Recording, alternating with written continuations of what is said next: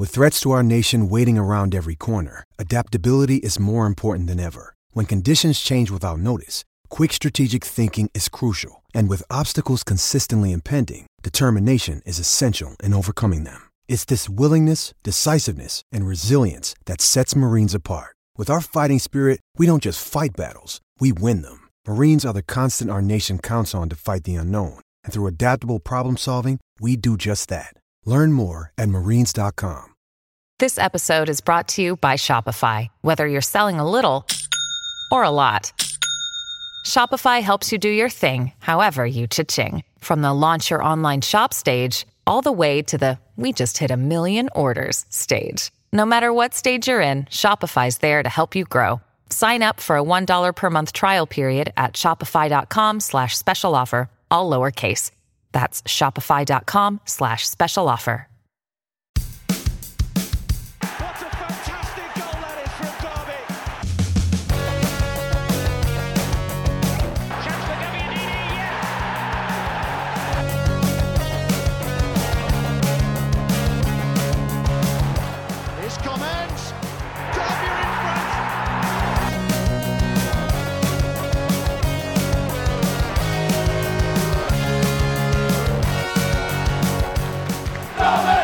Well, Derby fans, where do we start with the past 48 hours? How about pride? Not a word that has been associated with our club, particularly off the pitch the past two years, but today, on a Sunday morning, it can only be pride. Pride in the players wearing the black and white, pride in Wayne Rooney and Liam Rosenior for not giving up on us when it would have been infinitely easier to walk away. Pride in Pride Park. 21,000 Rams fans creating noise and atmosphere I'm not sure I've heard even at Forest matches or playoff semi finals. It was emotion, it was desperation, it was exasperation, but first and foremost, it was pride in the badge. Pride in those on the pitch today, but every other Ram, past and present, has made up the fabric of the club in its 137 year history. This team may well ultimately be taken away from us, but that history and this club's soul never can be. Whatever happens in the coming weeks, Pride Park will always have that 90 minutes, that noise, and that team. A team who, against all the odds, have delivered a run of form to give us hope. It's a cliche, but in this case, it may well be that hope is ultimately what kills us. A team who, despite seemingly having every possible obstacle and distraction thrown in its way, have already earned themselves a unique part in our hearts and the club's history. We are, of course, going to be coming on to the ongoing dire news off the pitch, which only seems to get worse whenever a glimmer of that hope looks like emerging. Later in the pod, we'll do that, but I think we owe it to the players, our listeners, and to be quite honest, ourselves to reflect first on two of the best goals we've ever seen at Pride Park, or, or have seen for quite some time, and an atmosphere to rival any other. On the pitch, where all the football's talking should, of course, be done. Derby County beat Sheffield United, the league's form team, 2 0. A spectacular Tom Lawrence brace to give the Rams 13 points from a possible 15 in their last five league matches. Welcome to Steve Bloomer's Washing, Derby County's independent fans podcast. I am Richard Cutcher, and joining me for a dissection of mixed emotions is Tom Martin, fresh from a, uh, a bit of a podcasting sabbatical. How are you doing? I, I barely recognise your face. I've uh, changed over the uh, few weeks that I've been away. It's, uh, it's really good to be back and delighted to be here in person uh, alongside yourself and obviously Anton as well. and Anton Martin. Anton, we are recording in a new venue this morning. Shay Anton, thank you for having us.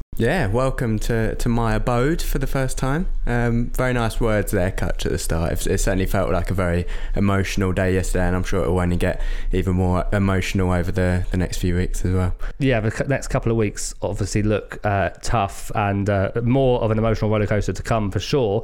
And we will uh, we will be coming on to that in the second half of the pod, as I mentioned. Now, I am personally starting a bit of a health kick as of this weekend, so I manfully resisted a celebratory drink last night, but I've no doubt you two did indulge, and maybe even there was one or two Derby Brewing Company beers in there. As ever, Steve Bloomer's Washing is partnered with Derby Brewing, Derby's original craft brewer, and we do recommend getting down to the tap or one of their other locations across the city for a drop or two.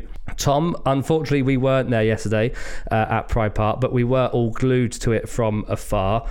how just how good did the stadium and the fans sound yesterday, and, and how much Derby FOMO were you were you feeling as you saw and heard those Tom Lawrence absolute blistering wonder goals flying in in front of the south stand. Yeah, massive, massive FOMO there. But um, yeah, so so amazed at the the atmosphere and so impressed with the fans, the how much noise and how much support they've given the team, not just yesterday but all season. And the players keep saying about how how inspirational they've been and the emotion in post match interviews from the likes of Lawrence and others, um, just talking about the, the fans and what they they've done. And it's it's the sort of thing that inspires you as a fan and makes you want to be there at every single possible time you can be. Um, and when you are there, you just want to cheer this group of players on because my God, they battle. Uh, and it's, it's it, I think it's one of my that's one of my favourite Derby teams of like maybe the last decade. I mean, 13, 14 excluded. They're not the greatest quality team. Okay, we accept that. But well, the quality was there yesterday. Well, it was. Yes, that's fair. But um, but they put they they wear they wear the shirt on the, the badge on the sleeve, their heart on the sleeve, and they, they absolutely battle every single game, and they don't give anything up. And I'm, I'm so proud of to be a Derby fan at the moment with the the amount of effort that those players put in. And I just wish that the players of four or five seasons, the last four or five seasons, have put the same amount of effort into it as this this team this season. Because if they had, we wouldn't be in this mess. Anton, it was a it was a game of few chances up until Lawrence's goal. Was only two shots on target from both sides. Obviously, both Derby's shots on target went in. Fozzie almost scored another of those big looping back to front post headers earlier in the second half. And I watched the highlights back. I was like, oh, how's that not gone in? I've seen that one before. But Rooney said in his his post match interviews that this was the first time he'd actually been worried about the players going into the game because of the late crushing developments, which included losing Phil Jagielka, a real stalwart of the side this season, and, and Graeme Shinnie, another experienced, passionate pro from the dressing room. And we'll come on to both of those a bit more detail later. But you know, I too was worried going into going into this game. Could this be a game where we do finally see the kind of the morale crumble? Uh, ultimately, that damage the players. So, so bearing that in mind, a clean sheet, a result, as I said, against one of the form teams in the division. How highly do you rate that performance and, and this team? Yeah, I mean, I, I have to agree with, with your comments and, and Rooney's. It, it did feel like a little bit of a step too far. We've we've continuously been impressed by this Derby side and how they've they've risen up against everything that's going on off the pitch, but it felt like a a particularly difficult one to pick themselves up for yesterday. But looking at the performance on the pitch, you would, would have no idea of what's going on behind the scenes had you somehow managed to no. avoid it on all of the social media and wherever else you get your news. And it was it was so nice for that for that 90 minutes to just focus on the football. And it, it was so nice for us as fans. I'm sure it was great for the players, the backroom staff to, to be able to put in that performance and to make us remember why we love football and why we love Derby County and, and to, to put in that performance and, and show that quality against, as, as you say, an informed Sheffield United side who are pushing for the playoffs and come out of it with a what was in the end a comfortable 2 0 victory is just testament to those players and, and Wayne Rooney, really it's the character of all the players from start to uh, start to finish, and from one to eleven, plus the five off the bench, and all those who are supporting in the back room. And um, Rooney and Rosenior have done such wonders with the with the team and on really limited resources. But um, Lawrence obviously will get the plaudits for two fantastic goals yesterday. Absolute brilliant, brilliant. It's a skill, uh, but also when I like say at the back, Ryan Allsop, that save. I'm not sure who flicked the header towards goal. Um, I think it was just before the, the first goal and the flick over the top of the bar. What a save that is! And we have definitely criticised Allsop, Bruce, and Marshall over the years, but Allsop is is really defying his his critics and is is on a sparkling run of form. And I really hope that continues because um, it breeds confidence from the back. Uh, obviously, Davis and Jagielka have been phenomenal this season, but Stearman stepped in against West Brom, stepped in again yesterday, was excellent, and and yeah, Lawrence brought some quality to a game which sort of lacked that quality, and those two moments of quality um, from him really sealed that game. Yeah, St- Stearman in particular, you have to highlight. I mean, he, the way he's come into this team not only yesterday but a couple of weeks ago as well and has really slotted in and, and filled the big boots of Jagielka, who's been superb this season, and we'll come on to this um, a little bit later. I'm sure it was devastating to all of us to, to see Jagielka leave, but to have someone like Stearman, um, the the season pro that he is, and to keep a clean sheet against uh, that Sheffield United team. Somehow Billy Sharp didn't score against us, which seems to happen every single time.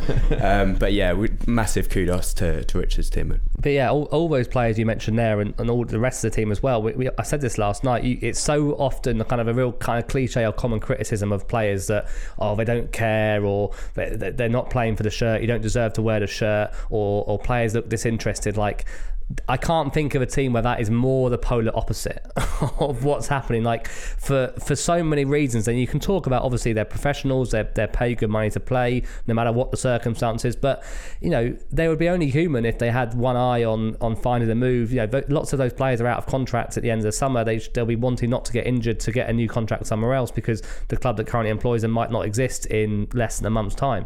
So to to be, continue putting those performances in, not just doing what they should do, but going above and beyond that, and and really becoming one of the toughest teams to play against in the division is just you can't you can't praise it enough, can you? Uh, yeah, exactly. Is that is there, there's a professional responsibility there, but then there's also that human understanding that I could I could get if if the performances drop off, and I could I can understand if they do drop off towards the end of the season for whatever reason. But also, as you said at the top of the show, pride. There's a personal pride in there, and the fact that they are battling for for this shirt, they're also battling for their careers because yeah.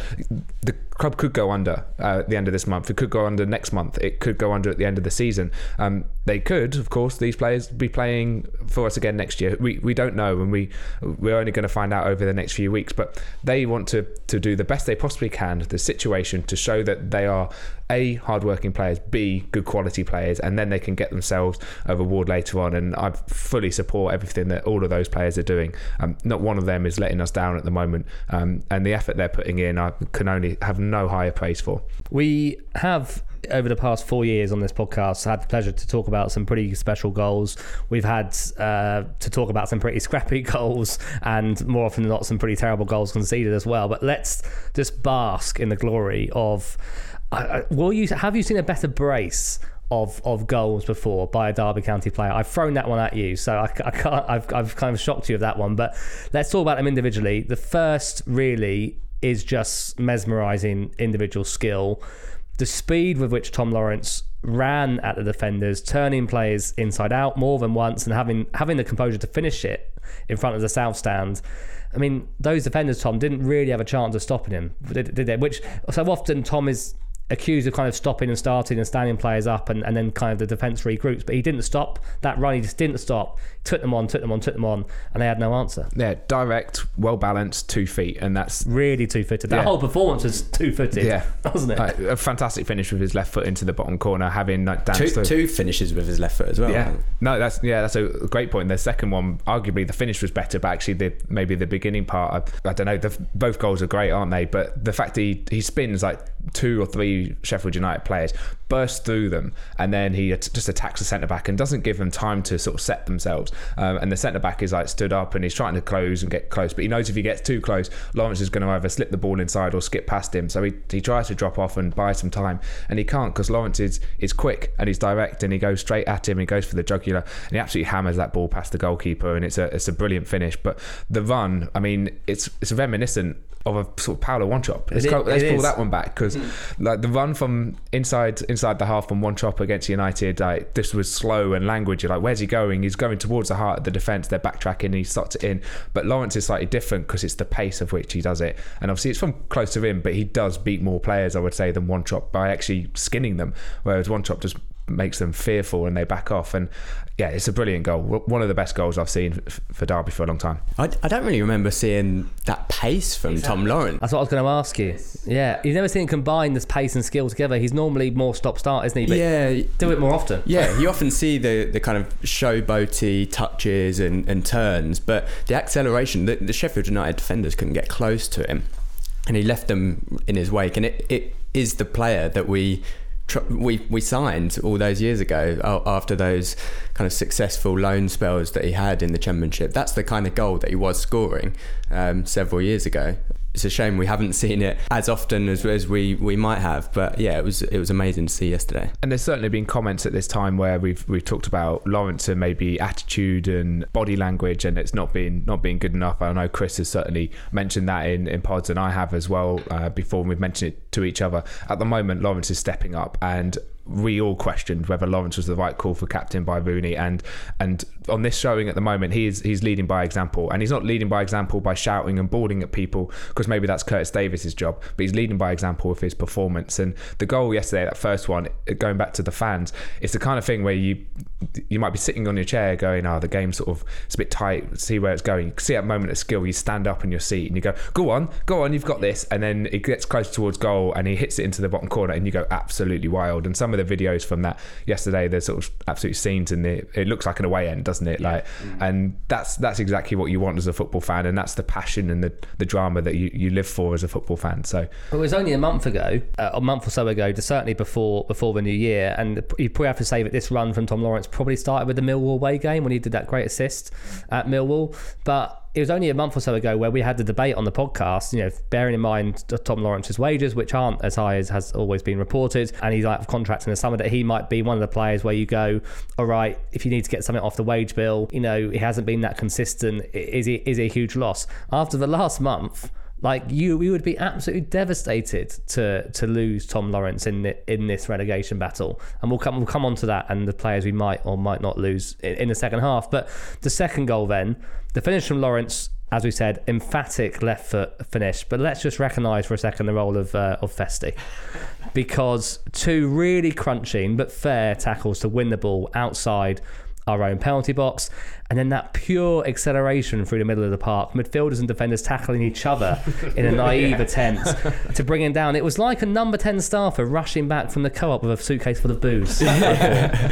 I, I really enjoyed the camera angle, which was kind of behind the goal, so you could see Festy running towards you, and it was like watching a cartoon or something because it was it was just Sheffield United defenders kind of trying to catch up with him and just colliding, collapsing in a heap behind him. Um, we we know Festy's got that pace, um, but what was really impressive with that run, Tom and I were talking about it yesterday, is that for once he actually had the end product to, to look up and find Forsyth on the left hand side with a really good ball. We've seen him leave defenders in his wake several times over the last few weeks, but sometimes the cross has been over here or he hasn't been able to, been able to find a, a Derby shirt. And, and that yesterday um, was showed that he does have that quality and does have that composure. And if he can really develop that over the course of the next few months um, wherever that may be he, he could turn into a real player how, how about Forsyth keeping up with him well that, that was that was the point I wanted to say and uh, about Forsyth and give him some credit on there because he's had a, a, real resurgence too but um, I want someone to on the Festy run to put some road runner uh, things like meep meep as he sort of like piled past the uh, the two Sheffield United players who collide and yeah Fozzie does brilliantly because he sees that Festy is on the run and he goes up with him as well. And then he's got the composure to pick out Lawrence. And I love the fact that the Sheffield United players are, are appealing for offside. And on the first camera angle, I'm like, how is he not offside? And then they go, good work, Agent Bog Bog. Jayden Bogle is sitting there three or four yards deeper, and I'm like, yeah, I've seen what you've done there. You've uh, you played yourself, played played him on side, allowed us to get the, the 2 0. And just like Harry Wilson, you're helping us in our fight for survival. We need a few more few more of those agents throughout the season uh, for sure. So, yeah, easily Tom Lawrence's best spell, best season in a Derby shirt. Whether it's the captaincy, the siege mentality, some cute man management from from Rooney and Rosenior, or just a, maybe just a general maturing uh, on and off the pitch. Something's definitely clicked for him in the in the past couple of months for sure. Seven goals and three assists, I think, so far this season. Obviously, obviously there's going to be interest in him surely uh, in this window and we'll, we'll, be in danger of losing him. But is this the kind of quality Anthony kind of touched on it is this kind of quality that we've always known was in there? And maybe what do you think might have been the thing which has really clicked for him to discover this kind of form? Uh, yeah I mean we've always known the quality is there. I think a lot of the time with Lawrence it's been the consistency and attitude that's often held him back but I think the fact that it is such a siege mentality and Rooney's got the whole squad playing together and really putting in 100%. Tom Lawrence is at the heart of that, and it's that's probably driving him forward. The fact that he's got the captaincy as well probably gives him that extra responsibility and that extra drive to to maintain his attitude and maintain his kind of 100% performances. Um, so it's it's probably down to, to everyone around him, but I think the, the captaincy and, and Wayne Rooney certainly have a big part to play in that. So we thought it would be a good time to get some of your five word reviews in on this match. As ever, there were lots of really, really good ones from our patrons over on Discord. Uh, Tom Oliver said, Tom Lawrence worth 80 million. Uh, Getty said, we'll fight to the end. And Sam said, Ashley, give Wayne a chance. Amen to that. And on our other social media channels, Dan Letchford on Twitter said, the impossible might just happen. Alex Fisher, now you're going to believe us. Rob Wilcoxon, now over to the admin. Uh, Dave Cockane, 21 points. Hold my beer. Uh, Slim, Steve Gibson must be fuming. Matt Reed on Facebook said players may leave, memories won't. Mark Coote, also a, a, patron on Facebook, said we are witnessing history boys, and Nick Birch on our Instagram said this club will never die. Anton, let's uh, let's have a word for, for Wayne Rooney. Then we know we know it all already, right? It, it's worth uh, repeating to emphasise the point. England and Manchester United's greatest ever goalscorer. He does not need to be here. He does not need to be doing this. Completely committed to the club. Him and his staff are absolutely holding the Rams together and, and uniting the fan base in a way that really we've never seen before. I've I found him since he's taken over. I've been actually surprised how reserved he generally is on the sidelines. He seems he seems to leave it to Rosenior to really kind of go for it, whether it's whether it's having a go at the officials or kind of getting the players going. But the celebrations yesterday for, for both of those goals was something we hadn't really seen from him. I thought he really let himself go, and it was obviously a, a, huge release, I think, for of frustration, but also genuine passion and jubilation for his players. That how imp- I mean, we've said it already before, but we've got we've got to give an, another word because how impressive is he? Yeah, I mean, I'm running out of superlatives really for for Rooney and his attitude towards it, it he, he just loves loves a challenge. He lives and breathes football. Um, and as you say, it would be so easy to, for him to walk away from this club right now. He doesn't have to be there, and no one would hold anything against him if he was to do that. But what he's doing and bringing the fans and the club and the players together and, and really being at the heart of it is is just incredible. I really hope that we can we can keep him and, and keep on going for, for, at least this season and potentially further. Because if if we can have a, a, proper squad and if he has a bit of time to build a squad, we it, there's no limit really to, to what he can do based on, on what he's getting out of this squad that he has at his hands at the moment. Anton said there about Wayne Rooney being a football person.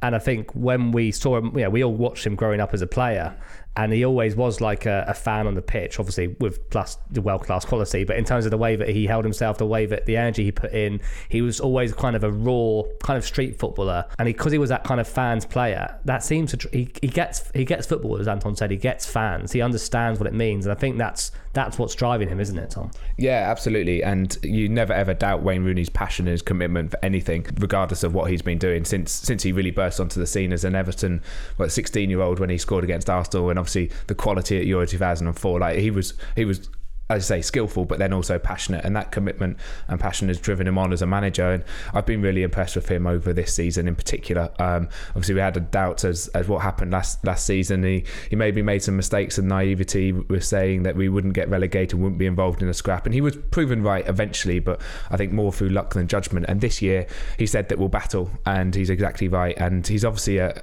a great man manager, a great motivator. There was a, a lovely video that was on Twitter from the uh, Derby County official site and he was after the full time. Everyone was like clapping the fans, and he says something to Festy. I've got no idea what it is, but Festy's face just lights up, and it's clearly like something like, like what a quality run, you know, great composure kind of thing, and it's like something that he would have been told in training to work on. Keep your head maybe when he's when he's running forward, and try and get that quality of pass.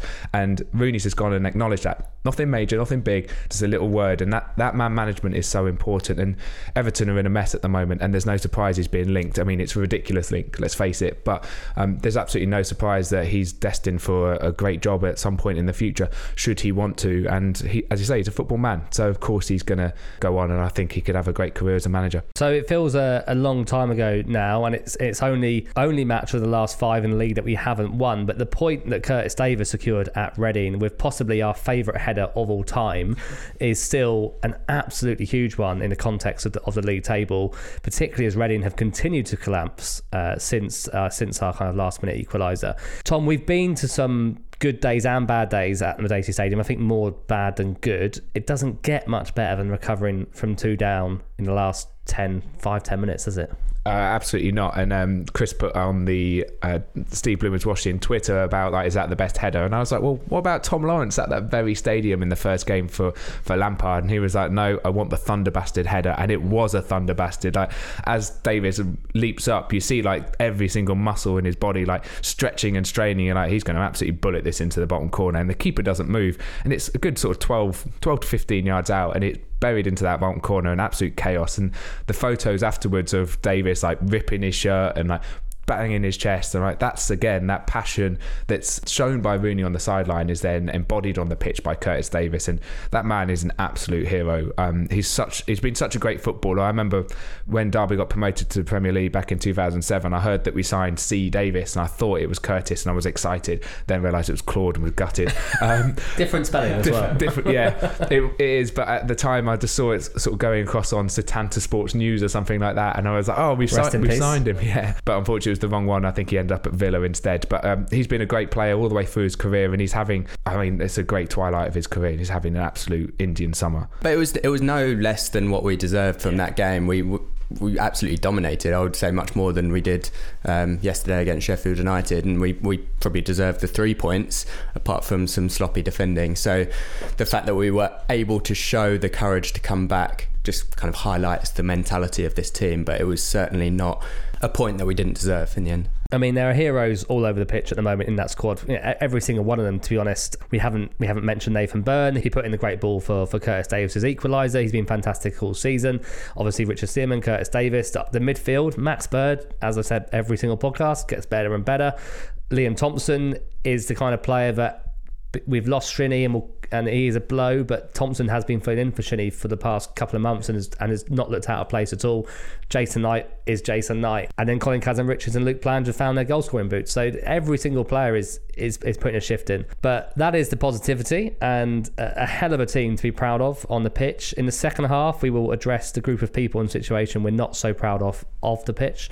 But as the Rams off-field woes continue, it's been easy to forget that amid the legal wranglings and compensation claims, a number of people did lose their jobs at Derby County when administration hit in September. And I imagine there, there could be further job losses to come in the next couple of weeks. One of those people that did lose their job was Colin Gibson, known by many as the voice of Derby County, a veteran broadcaster and man who bleeds black and white. He's worked either for or alongside the club for the best part of 40 years, and Chris had a frank, passionate chat with Colin for our latest Patreon episode. That's our membership service where you get an extra monthly episode of SBW and you can contribute to help support the podcast too. Here's what Colin told Chris about how he was told he had to leave Derby County. It was unfortunately one of those things that had to happen, is the simple answer to it. I didn't want to leave. As I said, I really enjoyed what I was doing, but I literally got a phone call. I was sort of expecting the phone call to come, um, and, you know, sorry, but uh, this is the state of the club. We have to um, we have to make cuts, and I guess as a freelance contractor, which is what I was by that time, it's an easy one to do because it was a zero hours contract effectively that I was on. So it was uh, that's it. Thank you very much. Off you go. Um, might have been nice to get a call from somebody in senior management to say thanks for all you've done in the uh, time that you've been there. What five years? But maybe that was just asking a little bit too much. Hi, Derby County fans. I'm Branko Strupar, and you are listening to Steve Bloomer's Washing.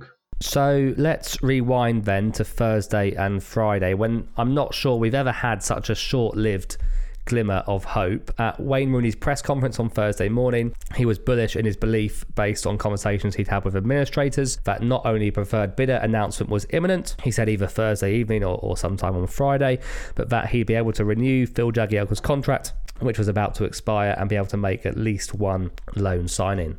For Rooney, it seemed that required approvals were now just a formality. Media reports, however, presumably fed by the EFL or the rival clubs themselves, had been emerging throughout the week that there was anger that Derby had been rejecting bids for their players while remaining in administration. And at an EFL board meeting on Thursday, this all seemed to come to a head when it was agreed the administrators would need to provide proof of funds to show the club could finish the season.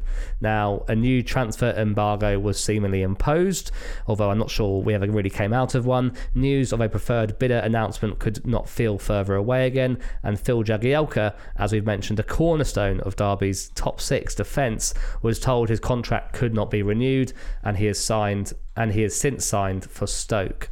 Now, I think first a disclaimer that I think we often mention is that we're not the the most financially literate, or don't pretend to be the three of us, or pretend to be experts in the legalese of administration and insolvency. And it certainly doesn't help that the EFL appear to be kind of making up some of these rules and requirements as they go along. Every time Derby, whether on or off the pitch, appear to make some progress, another blow is dealt, and it now does appear, certainly from the from what the EFL and administrators have said or leaked, that the sticking point is the compensation claims being made by Middlesbrough and Wycombe Wanderers. Now we have discussed those two claims in detail previously in our last podcast, but how they are or are not dealt with appears to hold the keys to Derby's destiny. Securing proof of funds, presumably either through player sales or or early commitment from a preferred bidder is ultimately what's needed, but those claims, those compensation claims, appear to be holding up the latter from being an option. So, Tom, there have been obviously some pretty dark moments since we entered administration last year. How bleak did the situation feel for you on, on Friday night and, and Saturday morning before the players gave us a lift? Uh, January 14th will go down with September 17th as one of the worst days as a Derby County fan. I, I was at work and uh, was in the classroom for most of the sort of afternoon from 11 till about 3.30, 4 o'clock. And I came back to my phone to a number of WhatsApps from you guys in our WhatsApp group and the Discord chat just going absolutely mad. And I was like, what on earth has happened? I didn't know. I had no idea because I hadn't been following it or seen anything. And then I managed to sort of catch up around sort of 7 o'clock uh, that evening and, and sort of go through the various sort of Twitter conversations and all, all, the chats that were happening, and I was just like, I thought yesterday we were going to get a preferred bidder. I, I, had that there was that small glimmer of hope. Like we've heard it before, but when Rooney said uh, it seems like we're going to be able to announce something tonight or tomorrow, I was like, okay, so Rooney's now saying that. I, I believe him, and someone's fed Rooney presumably like a, a, pack of lies somewhere, and I don't understand. I don't. I, I don't understand, and I'm so angry about it that I, I can't really verbalize it. But someone or something is screwing this club over, and it's not just a administration relegation sort of thing. It's do we have a football club? And that's that's the worry. And it's something that we talked about way back in September about administration. I, still couldn't get my head around the money we owe and the value of the club, like why perhaps anyone would come in for us. And I still thought that liquidation was a real serious possibility at that point. And it seemed that there were lots of positive noises coming out, and I, I, I can't see us getting out of this. I really can't. And I'm preparing myself for the absolute worst.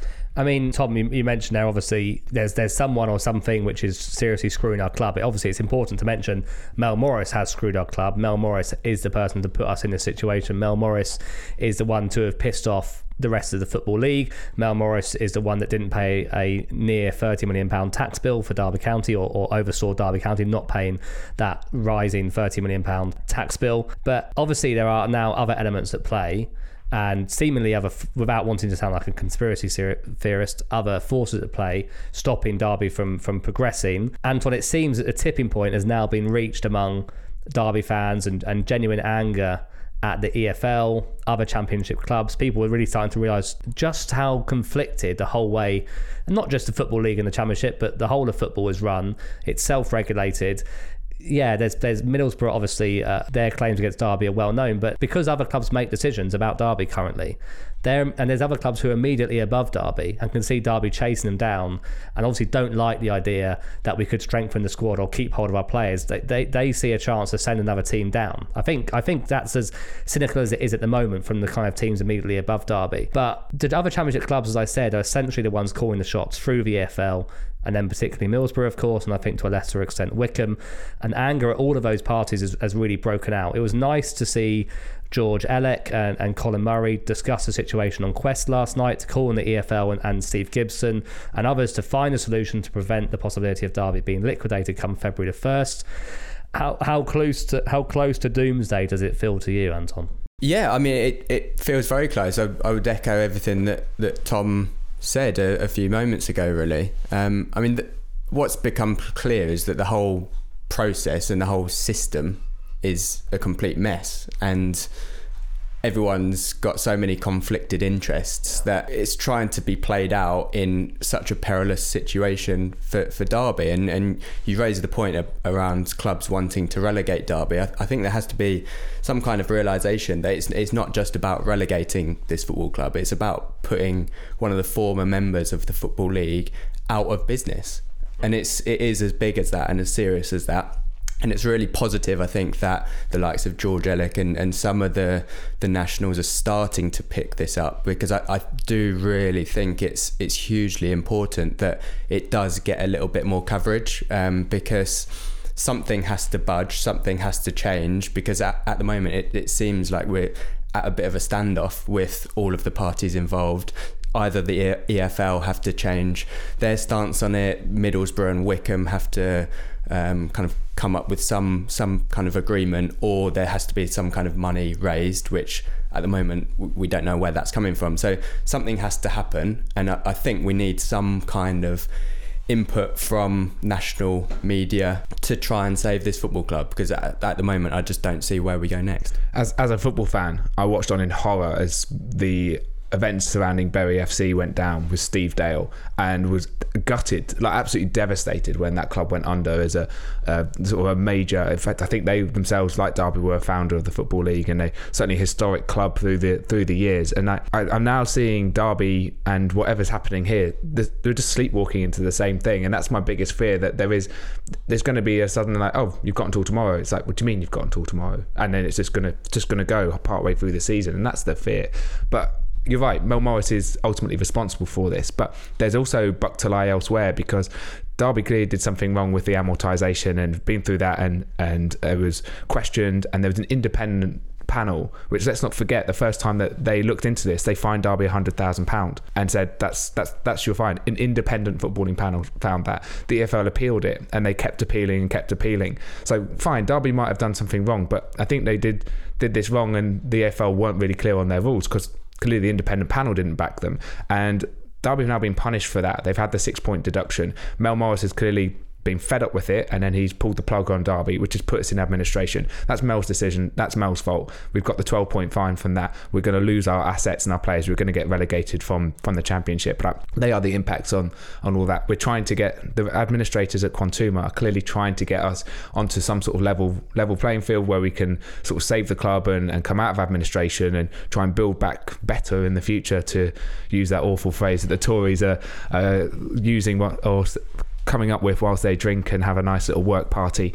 Um, so we're trying to do, trying to do that, and it seems that someone somewhere in this current climate in January 2022 is stopping us from doing that. And I don't know who it is. Is it the administrators for not being clear and, and honest? Is it the uh, EFL? Is it Couhig and, and Gibson at Wycombe and Borough respectively. Is it an amalgamation of all three? Quite possibly. We don't know. We don't understand. But what is clear is that something needs to happen and something needs to happen very, very quickly. And it needs to be positive news for us. Well, one of the ways Derby fans and hopefully the wider football community has mobilised is by launching a petition by Adam Boddington, calling on the sports minister, currently Nadine Dorries, to scrutinise the ongoing impasse between the EFL and Derby. And at time of recording, the petition was nearing 25,000 signatures in less than uh, 24 hours. I expect that will continue to rise uh, throughout Sunday and Monday. Specifically, the petition calls out the claims being made by Middlesbrough and Wycombe, highlighting that the law in England England and Wales provides that no legal process or proceedings may be commenced or continued with against the company in administration or its property without either the administrator's consent or the permission of the court. The petition goes on to say the outstanding compensation claims appear to go against the law. Anton, does what's happening on the pitch and the, as we've discussed in the first half, the incredible performances and the fact they have actually they are making a fighting chance of staying up. On current form, they'd stay up. Does it make what's happening off the pitch even more heartbreaking? Without a doubt, I, I think the two probably go hand in hand a little bit because I think the emotion and the passion of the players on the pitch has, probably been helped a little bit by what's going going on. They've, on, they've on- embraced off- it and they, they're yeah. channeling it, aren't they? Yeah, it, it does make it an even more bitter pill to swallow, certainly. But what's important to remember is that that's the best that the players and the staff can do. That's that's the influence that they can have on this situation.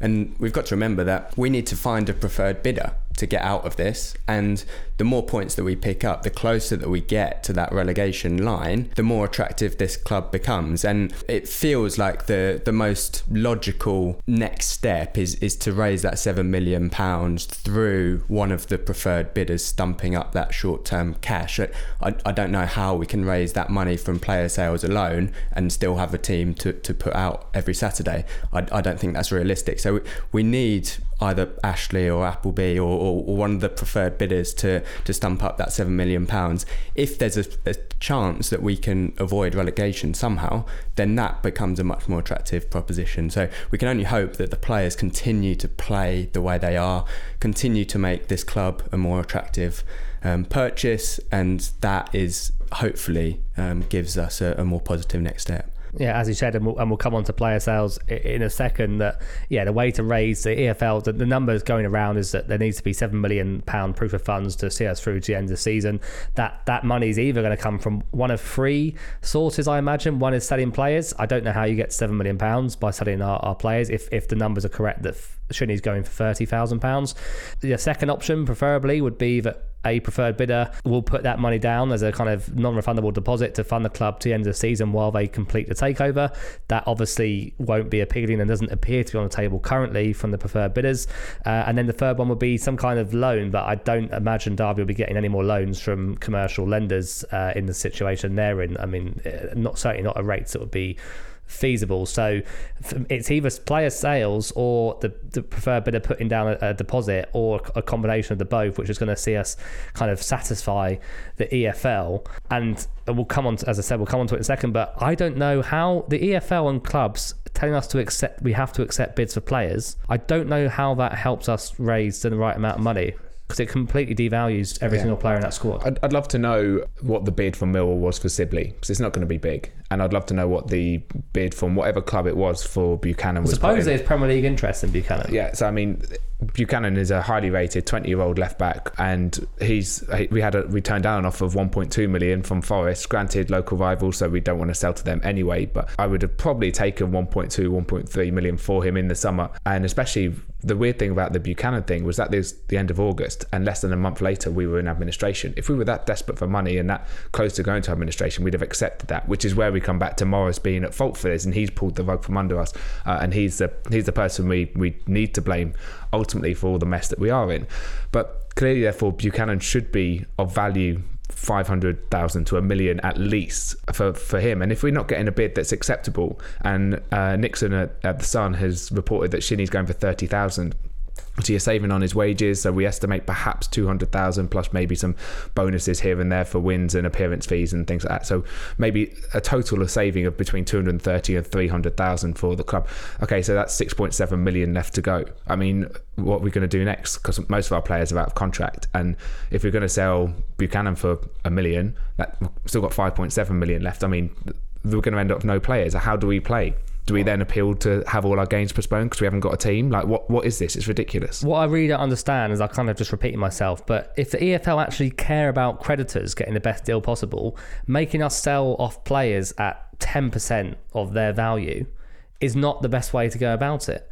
Like Derby's best hope now is that you get two Premier League clubs who both desperately want Jason Knight, for example, and then you could try and or the same thing for Lee Buchanan or the same thing for Max Bird, but there is no money in the championship at the moment. Clubs will look at Derby and go, if we can get Max Bird the cheap, we'll try it, but we're not going to go above X figure, which is probably like less than half of his actual value. So I don't know how the EFL and rival clubs think this is in any apart from helping their own self interests of escaping relegation themselves or challenging for promotion. I don't know how they think selling off the crown jewels, so to speak, particularly when it comes to the young players, is going to help Derby satisfy creditors and exit administration. I, I, don't think that doesn't appear to be their goal. It comes, I mean, according to the, I think it's either the Times or Telegraph today, uh, Leeds, Burnley, and potentially Newcastle are, are, looking at Jason Knight, which I totally understand. He, for me, like in terms of Bielsa and Leeds, he looks like that sort of player, runs and runs. I think he'd fit well there. But it also comes back to let's go back in Derby County recent history.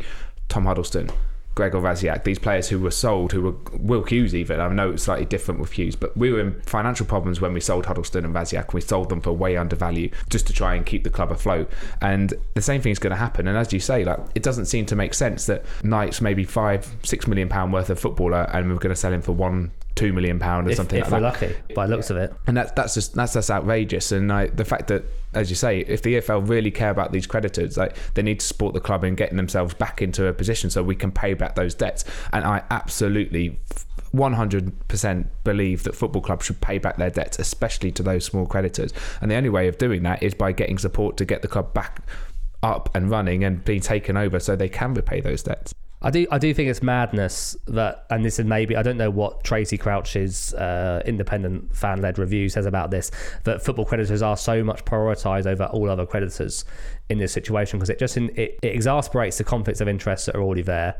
And you know what? Our Arsenal, you know, Arsenal are look. Not, I'm not saying we shouldn't pay the money we owe Arsenal, but Arsenal are definitely not more important than the local cameraman that has ten thousand pound of outstanding uh, invoices that haven't been paid by Derby County. Who, or, who will miss that money most? yeah, exactly. Gonna, he's going to miss that money a lot more than Arsenal going to miss five million pounds.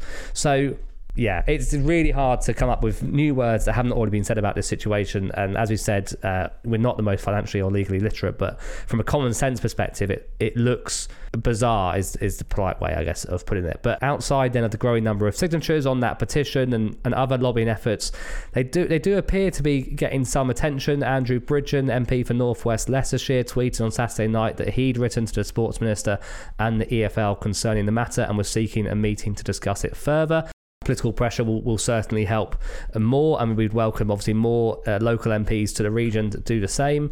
Uh, in the administrator's statement this week, they said they they still had three bids on the table. We know one of them uh, is from a consortium led by Andy Appleby and Jez Moxey. Uh, we're pretty certain another of them is former Newcastle owner Mike Ashley. Uh, not entirely sure who the other one is. Uh, their third bidder seems to be come out of the blue actually. former Derby County owner Peter Gadsby has been mentioned uh, previously, so perhaps it's him. But it does seem, however, that at present none of those bidders are prepared to put up the money to either satisfy the financing of the club in the immediate term to see out the season or settle the borough uh, and Wycombe claims quickly. Um, the Sun are, do seem to be reporting today that Mike Ashley is open to settling it kind of almost personally, I think, with, with Steve Gibson, the Middlesbrough issue, which is definitely the bigger one of the two. Uh, whereas the Appleby consortium uh, favour kind of going through arbitration, which I think would then mean that the process would drag would drag on and for, for the rest of the season before even they could be named as preferred bidder. So uh, I might have got that a bit wrong, but that seems to be there seems to be two different strategies from Mike Ashley and Andy Appleby uh, on on how this is going to proceed. Yeah, what what confuses me still, um, and I've, I've listened to to many people try and explain the whole situation. Simon Stone had had a really good session on Radio Derby on Friday night, which which certainly helped with my understanding. But what still un- confuses me is how the the legal cases with Middlesbrough and Wycombe can be treated as football creditors at the moment when when it hasn't gone through any legal battle yet. There's there's not, not been any confirmation that we should in fact owe those clubs any money and obviously the noise from from a Derby County perspective is that absolutely we shouldn't actually owe any money to to those clubs so how can that be treated as a creditor when we don't actually owe any money yet. It, it seems bizarre to me. I, I, can understand that any potential buyer would have to show proof that they could go through a legal battle and could potentially pay that money in the long term if, if we were unsuccessful with the legal battle. But we shouldn't have to pay anything now because we don't actually owe any, only owe any money now. The story by the Sun regarding Mike Ashley thinks he could maybe settle this personally with, with Steve Gibson. I, I'd, welcome it if, if it's possible, but it kind of re, re-emphasizes the fact everyone's playing a game. All the parties involved, they're all they're all uh, posturing, bluffing, and it's probably for the sake of five hundred thousand pounds. Like, you know what I mean? It's going to come down to what is a relatively short change for these people involved, and that's what's so frustrating as fans as we watch on by. And Mel Morris has a role to play here because Mel Morris is still holding on to the stadium and is charging whatever number he's charging for the stadium. If he dropped that number by a couple of million, it might make the difference in a preferred of going, okay, yeah, we can put the seven million in to fund it because it gives them a bit more breathing space. So every single person involved has a role to play to get to the right numbers, whatever they are, to make sure this club survives the rest of the season. Look, I think we'd all take right now getting relegated but surviving. We'd all take that right now. One hundred percent. absolutely, absolutely. I mean, relegation for me, regardless of uh, this Derby team's great, and I'm loving the fact that we're making a battle on it. I was really obviously disappointed with the points deductions, but there was almost ex- I've accepted relegation, and the fact that there's a bit of hope there. I've learned that hope is obviously the the ultimate killer, as we've seen in the cricket this morning. I'm not getting hopeful about Derby staying up, and I'm just like Derby are going to get relegated. That's fine, but I'd want to have a club to support on August the third, 2022, whenever the new season starts, and be able to go to that club in League One. Um, and if we do stay up, then fantastic, but. Realistically, the club needs to survive. So yeah, hopefully we have a club uh, to support next season, and if, if we do, and it sounds like it certainly looks like that the the makeup of the team will be quite a bit different, whatever division we are in, because all of the situation we've just discussed means that the administrators look like they're going to, going to need to sell players to get cash into the club. We've already let uh, Sam Baldock go. David Marshall was sold to QPR in the week, and Graham Shinnie, as we've mentioned, uh, is on the way out the door, seemingly to Wigan, uh, and Phil Jagielka has signed for Stoke, and you get the feeling that is just the beginning. Now, important to mention, I think, I think this is particularly in the case of Graham Shinnie and Phil Jagielka. Wayne Rooney said neither of them wanted to leave the club. Phil Jagielka had already had offers for him previously in the month, which Derby had turned down, and he was offered um, more money elsewhere. But Phil Jagielka as with Graham Shinnie, believed in the project, believed in the team, and wanted to stick around. But they've, I think, essentially been told, in the case of Jagielka, obviously his contract wasn't getting renewed, and I think Graham Shinnie was told, actually, it's best for you and for us, sorry, if if you leave the club, um, and we'll take the 30k or whatever it is from Wigan, and I think more importantly have his wages off the off the wage bill. So, but first, I guess a few words on on the players that we have already seen leave this week. Tom, uh, let's start maybe with uh, the the two, one who hasn't been here very long, and the other who has kind of had kind of an inconsistent spell. Sam Baldock and, and David Marshall. What are your reflections on on those two? Um, great debut goal from Baldock. Did did what he could, but ultimately I think was was like a, a relatively limited forward player. I'd have liked to have seen him at Derby five six years ago when he was in his peak. Banging goals in for MK Dons, I think it was. Yeah, it? and he was a, he was obviously a great player. Maybe injuries have not quite allowed his career to, to really kick on, but um, but yeah. So thanks very much for your efforts, Sam, and I hope he finds another club this this year. And that whole goal on his debut in August that really set us on the way to the position on the field that we're in at the moment. So so yeah, great finish. He, he did an important job for us as well. At, at the time, we were very limited in, in that position. He came in, he worked hard. He, we know he was limited, but scored scored a goal that, that got us three points and, and filled that gap while we were waiting for the likes of CKR to come back in and then the likes of Plange to come through. So yeah, did did a really good job for us. Yeah, and I think obviously, yeah, injuries previously in his career has hampered him. I think injuries at Derby County have hampered him as well. That opened the door for people like Luke Plange to come in. We've had we've seen a real resurgence from CKR, so he probably did drop down to that kind of third choice central striker. And you've got also Jack Stretton competing for that spot, who seems like a similar type of striker. David David Marshall, you know, we talk a lot about goalkeepers on this podcast, and we've talked a lot about David Marshall over the over the past uh, year and a half. Obviously, something you know not quite right there between him and Wayne Rooney. Perhaps Wayne Rooney didn't fancy him. We we've heard that um, Marshall was asked for a move in the summer, which then didn't materialise, and and Wayne Rooney thought, okay, well you're now my third choice because Kelle Roos and, and they brought in Allsop seem seem more committed. I mean, it's a tough one, Marshall, because he was kind of sold as a, a model of consistency. Maybe not the greatest championship goalkeeper, but a solid, reliable championship goalkeeper. And actually, it, it was kind of the opposite. Well, he had a decent first half of the season, and then he made that horrendous howler at Forest, didn't he? Um, when he then and then also he came off injured, and I don't think Rooney. That was at Pride Park, wasn't it? Yeah, Yeah. They, they just sort of let a really soft shot underneath him, and then um, yeah, and then like, he came off injured, and I don't think Rooney liked that attitude. And then obviously asking for a move and not getting it, he might well be the technically the best goalkeeper at the club uh, this season, but he's not played. And both Baldock and Marshall leaving makes perfect sense. And also, I think Marshall's probably a big earner, so I wish him all the best. He played for QPR yesterday and did all right supposedly. So yeah, hopefully he has a good final bits of his career. Graham Shinnie's had uh, interesting Derby career, signed originally by Frank Lampard on a free transfer before Lampard then left and Phillip Cocu came in. Cocu certainly didn't fancy him in that first season, uh, was really kind of reluctant to play him. He seemed like the anti Cocu really because Shinnie kind of, yeah, I think he has got more quality on, on the ball than maybe uh, people initially realised, but yeah, he's a kind of a workhorse, a gritty, kind of typical British kind of uh, number eight type of midfielder, a battler. Uh, but he kind of proved Cocu wrong and, and did make his way into the team and has, and has been a huge part of a lot of, particularly a lot of those real battling efforts Derby have put in this season and, and the back end of last season. Yeah, and he's become, or he became a bit of a fan favourite really over the last 12 to 18 months. And it's clear to see why that was the case because he always puts in 100%. He, he always really fights for for the shirt. And even in difficult times when when we weren't playing well, he was probably one of the the few consistent players um, on the pitch and one of the first names on the team sheet for a while um, towards the start of this season and the back end of last season. Really sad to see him go, certainly. But when you look at it on the face of it, centre midfield is probably where we have most cover. So it does make sense, and I'd, I'd probably rather see someone like Shinnie go than obviously the likes of Knight or Bird or Thompson in the middle. Yeah, absolutely agree. And let this one sink in for you.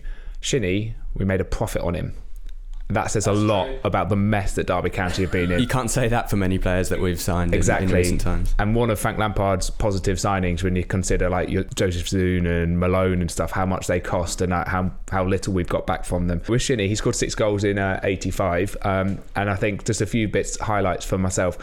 I don't know which one you prefer here. The Wigan goal, the left-footed screamer in the last minute, which was his first goal. Set up two in the home game against Stoke, which was a real resurgent performance.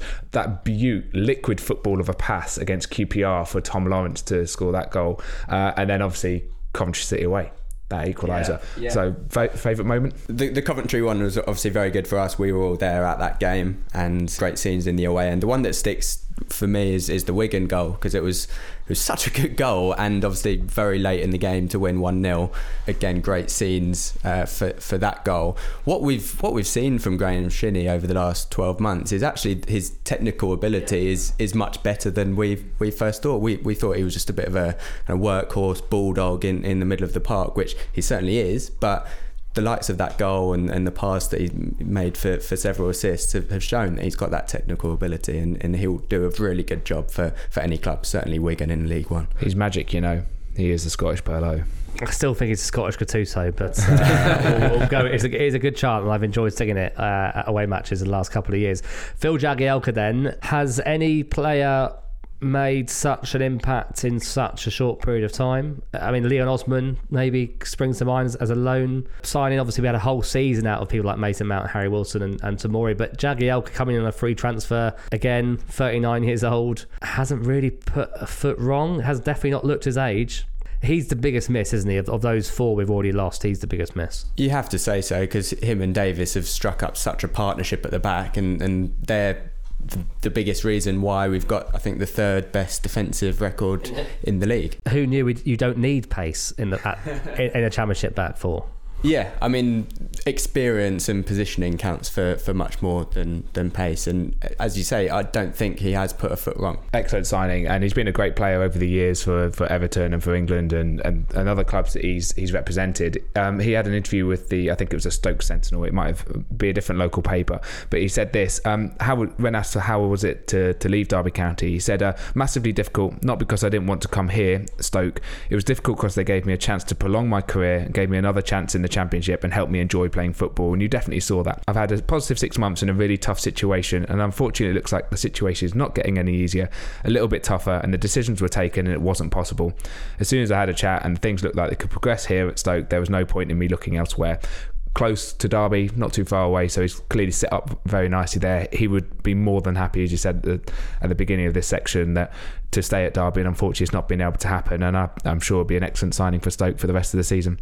Yeah, no, good luck to Phil Jagielka. I'm glad it's for a, a, club which is at the top end of the Championship and not battling with us. Because if he turned up at, at Reading or Peterborough or, or Barnsley or whoever, it would have been a, a kind of a double shot a shot in the foot. But uh, yeah, good luck to Phil Jagielka for the rest of this season and maybe hopefully uh, another couple more years as well. It certainly looks like he shouldn't be uh, retiring anytime soon. So We've lost those four already. Obviously, the the hyenas are circling around many, many not just quality young players, but also very much bang banging form players across the park for Derby. You could make a case for almost any single one of those players uh, being attractive to a, a rival Championship club to sign, and and possibly some Premier League clubs. It's a pretty open ended question and a hard one to answer, but how many and who of the current players could we afford to lose and still I, am not I'm not going to say give us a chance of survival but remain competitive to flirt with survival shall we say? Who, who, who would be the biggest loss now do you think? Yeah I think the biggest loss at this particular time would obviously be Jason Knight. I think also obviously Lawrence would be a big loss uh, in there uh, I think players that we maybe realistically could afford to lose and it not to have too much of an impact on the immediate first team team squad. I think you'd be looking at maybe Jozwiak to go, and if we're having to make money, um, and I hate to say this, Bielik maybe he hasn't played this season, so obviously he would definitely improve this Derby team. But if we need to sell a player in order to to keep the club going, we sell Bielik if we can make if we can make decent money his, on his him. value is probably at an all time low, or certainly a five year low. Yeah, you, you, would have to say after his injuries. It's got to make sure that we can pay Arsenal back for whatever money we owe them. But um, but yeah, I think Jozwiak for me is the obvious one to say. Right, but he's another one where presumably the wages. I got I've got no idea to be honest, but he's we only more than Graham Shinnie, I imagine. Kamil Jozwiak. Yeah, I thought so. So it's more about getting his wages off the wage bill. I mean, I, I can't see us actually in the situation the EFL have put us in, I can't see us receiving bids of more than a million pounds for any player. Because why why would clubs offer that? I think our, our best chance is if Jason Knight or Lee Buchanan are wanted by more two or more Premier League clubs, and there's a bit of a bidding war because those clubs have money. No one in the Championship has money. No clubs in the Championship has money because everyone else is in a bloody perilous state as well. I don't think Knight's going to go to a Championship team. He's going to go to a Premier League team. And Buchanan, well, I don't think he's going to necessarily go to a Premier League team, but there was supposedly interest. So that's the only sort of hope. And as you say, like if we're going to get picked off, then that's unfortunately that's that's what happens in administration. It's what happened to Wigan, and clubs come back from this. So it's it's awful at the moment, and it's it's gutting uh, at the moment. But the, my big hope is that the likes of Ebosele and Thompson and Williams and stuff like that, Plange even, don't get sold and they're still with us next year. So they're what we base the team around alongside Curtis Davies, uh, who hopefully can sign a new contract and, and and stick with the club. That's what I that's what I hope. And so they're the players that I really want to make sure we keep. And I understand that the likes of Bird, Knight, etc. They're gonna they're gonna go, and that's what we need to to realise. Yeah, well, I mean, without a doubt, those academy graduates are the future of this football club. If if we can get through the next month and this season and still have a club to to support next season, we will be left with those academy prospects, and and that's probably been the the biggest positive out of the whole football club over the last few years. The fact that we do have such a talented academy and we have put so much money and, and time into it that we can we can kind of progress in, into next season by making use of those academy prospects. Yeah, for me, for me, the only way Derby continue to have a chance to survive this season in the Championship, or even the chance to try and survive, is if a preferred bidder is already talking to the administrator today to say, you know what, I can actually put down the extra funds to see the club through for the rest of the season, and they're announced on Monday or Tuesday. I think if it gets beyond middle of next week and, and there's been no movement there, I think that fire sale will begin in earnest. So I just want to make one last point before we get on to a bit of trivia. We've got Forest on Saturday, and it's probably one of the best runs of forms we've been in going into a, a local derby for a long time. And I'm almost welling up just thinking about it because I'd love to see that club, that team, sorry, that particularly the young players who have had some tough games against Forest the last couple of years, given a chance to stake a claim at the City Ground. Because I think if you take Saturday's team and performance and put it against a really informed Forest team, actually got the makings of a decent game for once, isn't it? So I'm just hoping that the team is able to stick together one more week at least.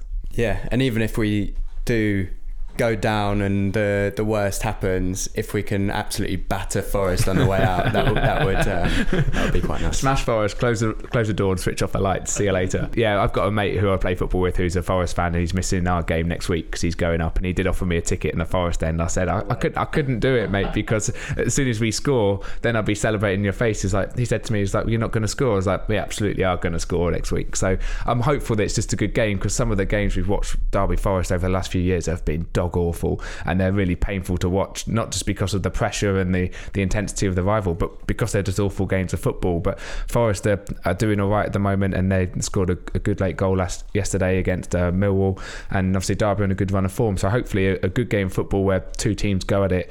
Um, but I just want to see the Derby 11. Uh, how many Derby have forced into seven changes because we sold seven players, like, and then we're playing a load of young players who we've never heard of, kind of thing, or have never been near the first team. That's the fear, but I guess that's just what's going to ha- what could well happen. Yeah, no, it would be it would be devastating to see the club, uh, the team stripped uh, in advance of that Forest game, and then the Sunday after we've got Birmingham City at home on uh, I think Sunday the thirtieth of January, uh, which could well be a very very emotional day, uh, whichever way this works out over the next two weeks. Okay, well, uh, thanks Tom and Anton for for that. It's been a, it's been a fun and very tough episode to record, but let's finish on some light-hearted trivia. I'm going to play. We're going to play Where Ram I. So I will. I've got a stadium in mind a football league stadium in mind, and uh, I'm going to give some clues, and Tom and Anton have to shout out their names to have one guess uh, after each clue. So, first clue is I am a 120 mile drive from Pride Park. Tom, Cardiff City. No, I do do much prefer. Chris goes easy on this. I do like to have a name of the stadium, but uh, no, it's not. It's not. Uh, I'm, I'm rubbish at stadium names. I was Anton. Um, I think it's now called the LNER Stadium, Lincoln City. Oh, that's a nice name for a stadium, actually. Uh, but uh, no, it's not Lincoln City.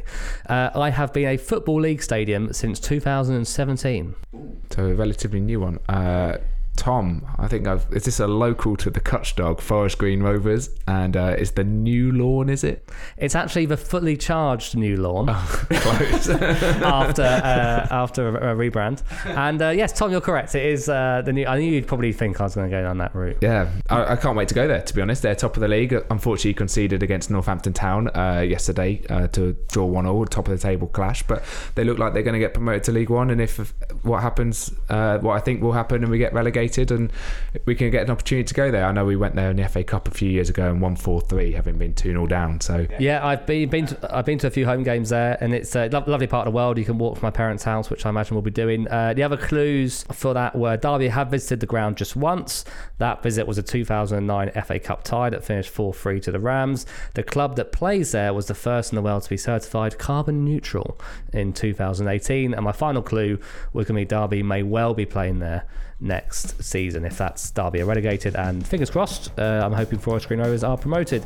So uh, yeah thank you very much. Uh, Anton thank you for uh, hosting us. It's been a pleasure to be here. Cheers. Thanks for coming. and Tom uh, I'll see you maybe at Pride Park in two weeks time. Indeed, all the best. cheers Rams fans. Take care